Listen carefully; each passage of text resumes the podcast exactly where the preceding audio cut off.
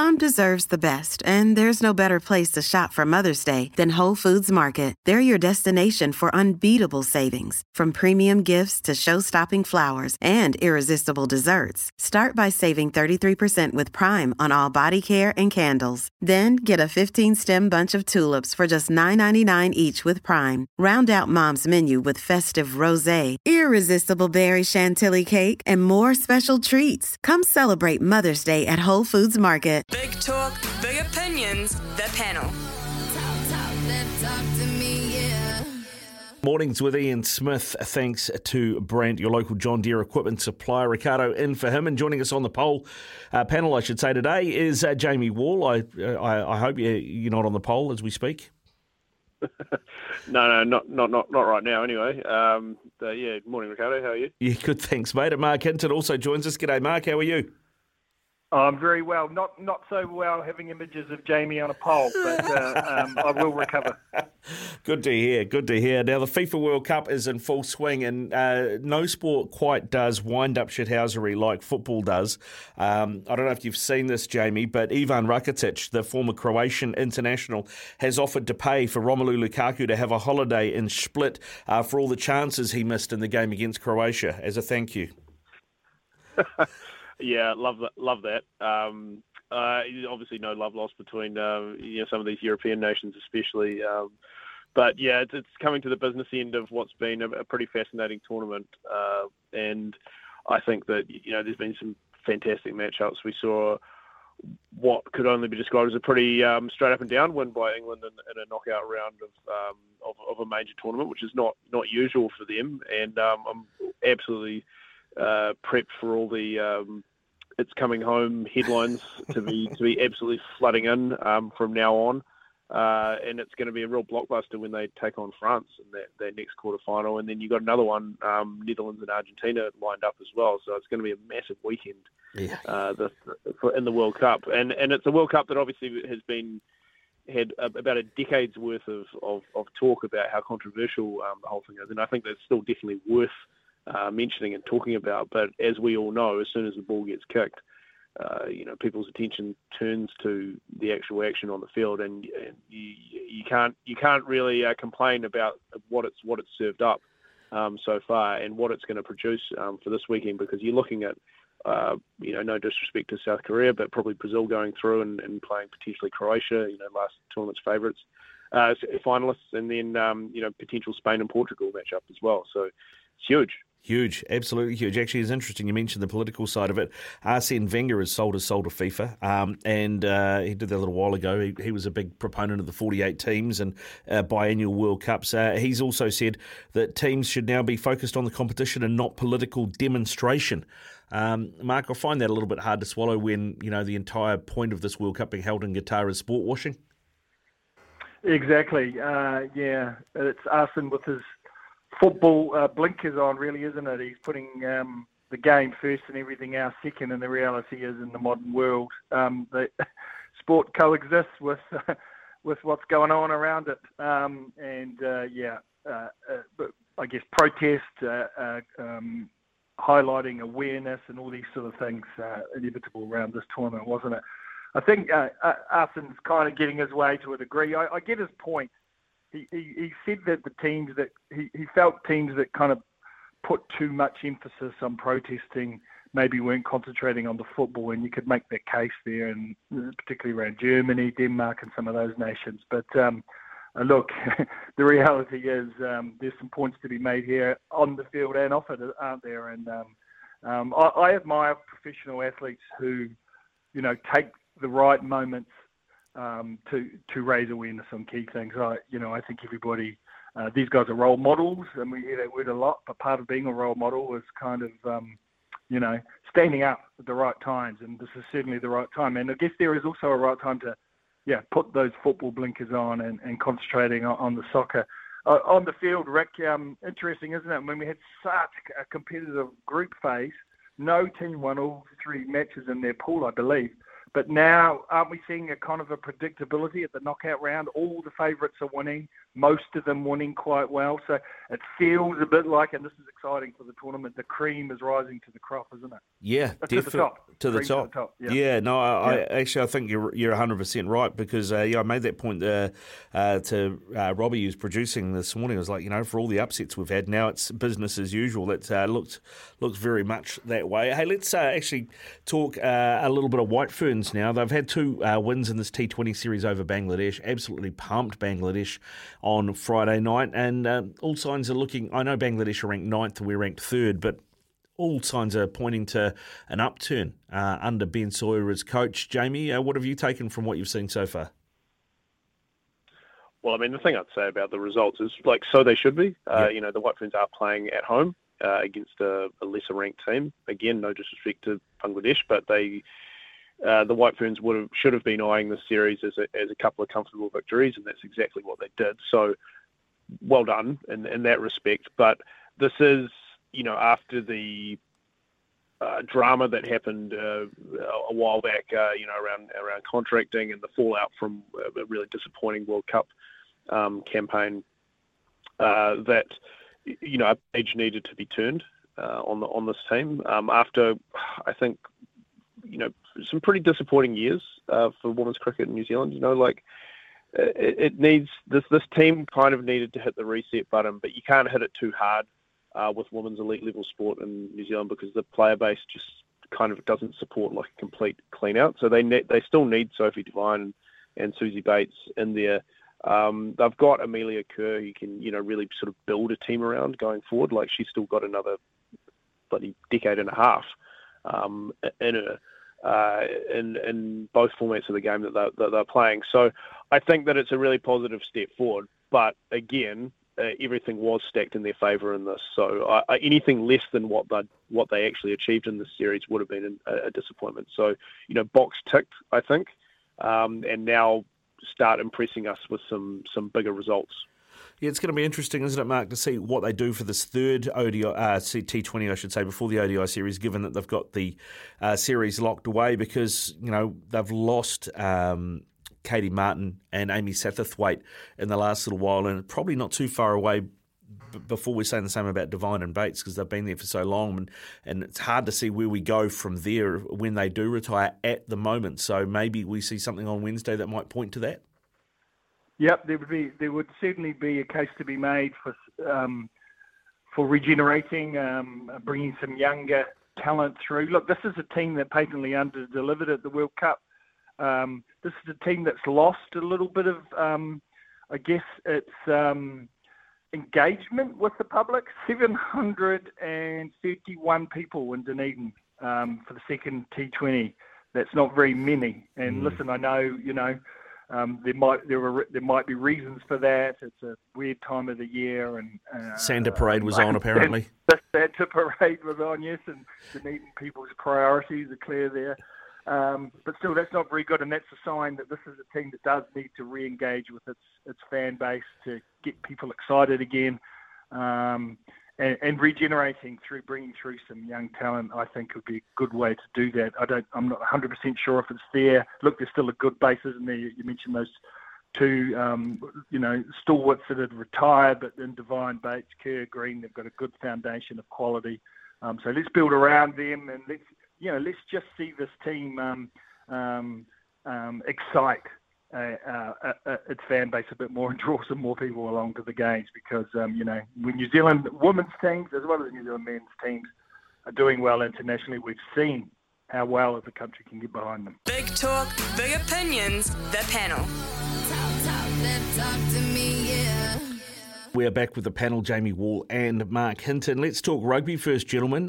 Peter Gus, Suakula, linked with French rugby.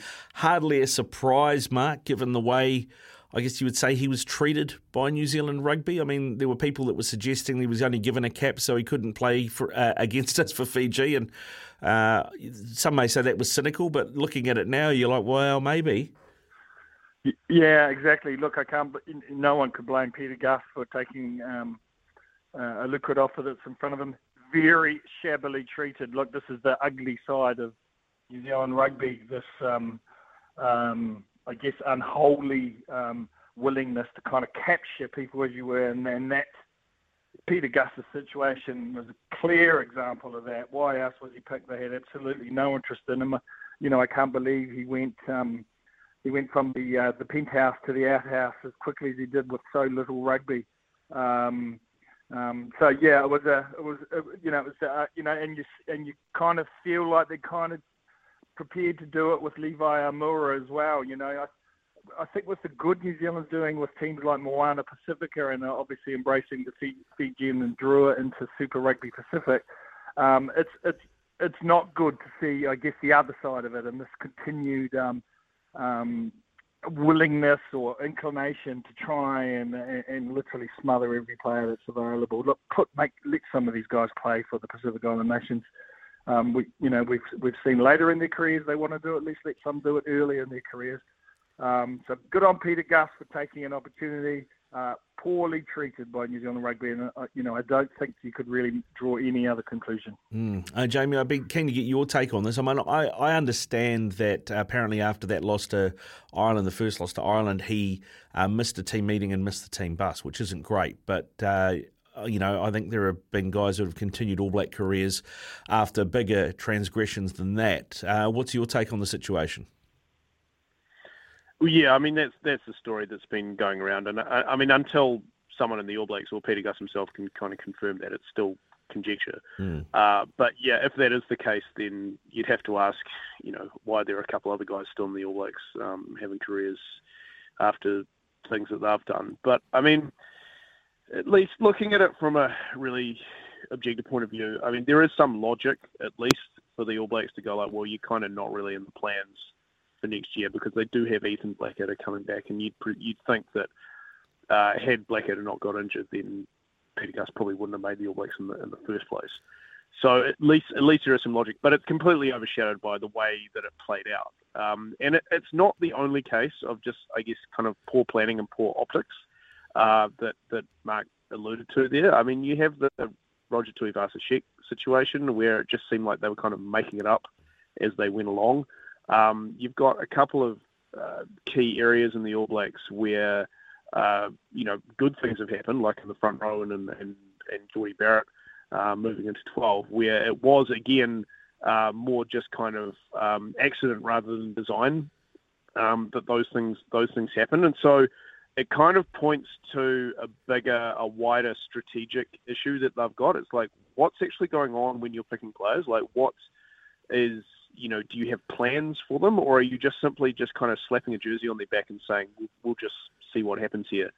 And then getting to an actual game with Peter Gus and then realising, like, oh, crap, we don't actually have enough time on the field to see what you can do. But anyway, well, thanks anyway, and off you go.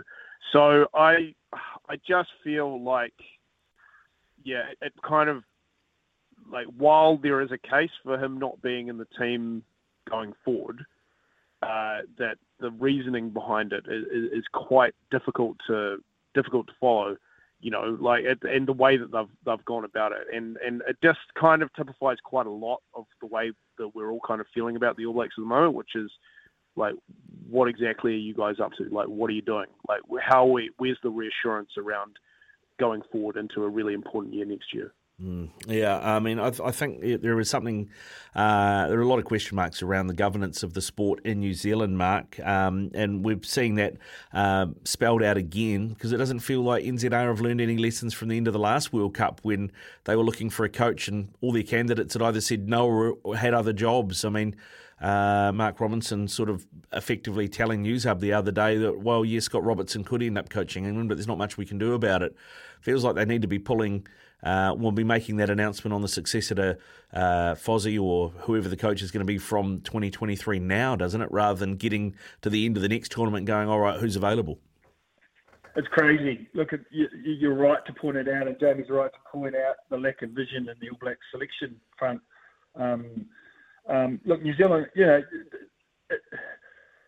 doesn't make any sense for your sole reason to do something to be, this is the way we've done it previously. That's not how the world works. Things change, timelines change, professionalism comes into play. people plan ahead. You've got to I guess, play by the rules of the environment you're in. If people are contracting now for the next cycle, New Zealand Rugby has to step up to that mark and also do the same. This is the real weakness of New Zealand Rugby. They have this steadfast kind of resoluteness that this is the way we've done it and we're going to continue to do it this way, be damned. Look, it's not going to work out. They've made so many mistakes this year in New Zealand Rugby, and this feels like another one of them, letting Scott Robertson off the hook, as it were. They need to be planning post next year's World Cup now, not after the World Cup. It's too late then. Look, this just doesn't make any sense. I think we're right to highlight it. We're right to question it. And I guess the definition of insanity, which has been said a lot this year, is to repeat the same mistakes over and over again. That just feels like it's also the kudos that New Zealand Rugby work by. Jamie, you'll have thoughts on this as well, mate. I mean, at the moment, if you're a TAB bookie, I think Fozzie to retain his job after the World Cup is paying about $1.25 the way they're going. Yeah, and that wouldn't surprise me at all. No matter what happens at the World Cup, they've already at least put a kind of full stop on that argument. When they've endorsed him through to the World Cup. So it means that, we're not going to be, no matter what happened on the Northern Hemisphere tour, we're not going to be talking about who's going to take the job or whatever. But, I think it says a lot about also not just New Zealand Rugby and the way things are going here, but just the culture of Test rugby coaches just in general, and about how everyone's a hired gun, really.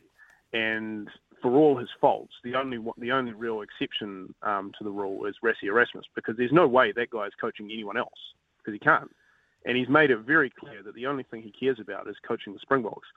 And like I said, for all his faults, all the crap he talks about refereeing and the mind games that he tries to play, like, there is something kind of admirable about that he only cares about coaching his national team.